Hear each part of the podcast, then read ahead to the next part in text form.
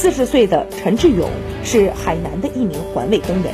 新型冠状病毒感染的肺炎疫情发生以来，他主动报名，承担了海口市琼山区医学留置观察点生活垃圾和区内二百七十二个废弃口罩专用收集桶的清运工作。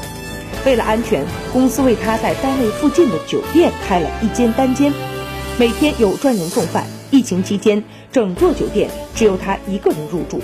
公司里有一支由一百零三名党员临时组成的疫情应急队，二十四小时待命应对突发情况。陈志勇也是其中的一员。作为一名十五年党龄的老党员，陈志勇说：“尽责而已。”